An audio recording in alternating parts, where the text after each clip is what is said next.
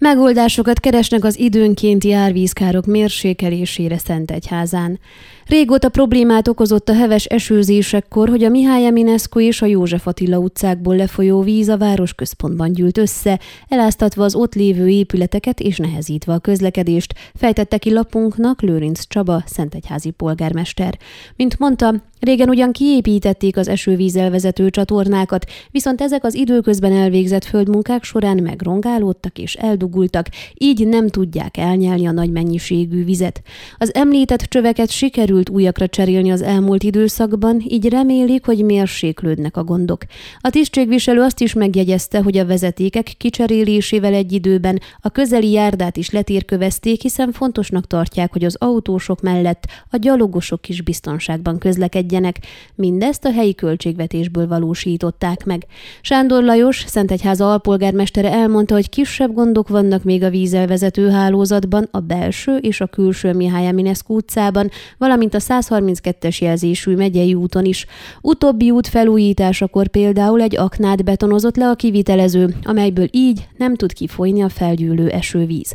Erre, valamint egy betemetett víznyelő felszabadítására kell megoldást találni. Persze sok olyan munka van a szakaszon, amit csak hosszabb távon lehet elvégezni, hiszen az utat még hivatalosan nem vette át Hargita megye tanácsa annak felújítása után.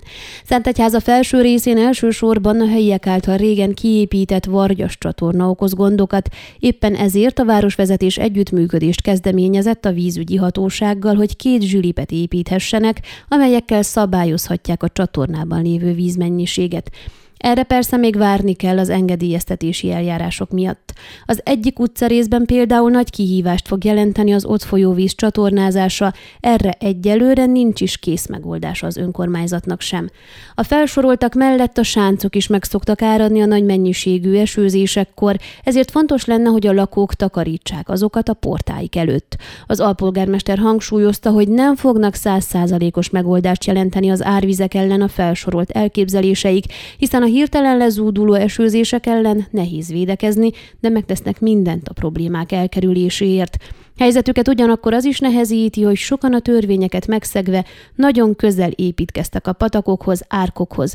Sok esetben elkészültek már a még felújítatlan utcák modernizálási tervei, amelyekben már nagy hangsúlyt fektettek a megfelelő vízelvezetésre. Ön a Székelyhon aktuális podcastjét hallgatta. Amennyiben nem akar lemaradni a régió életéről a jövőben sem, akkor iratkozzon fel a csatornára, vagy keresse podcast műsorainkat a székelyhon.pro portálon.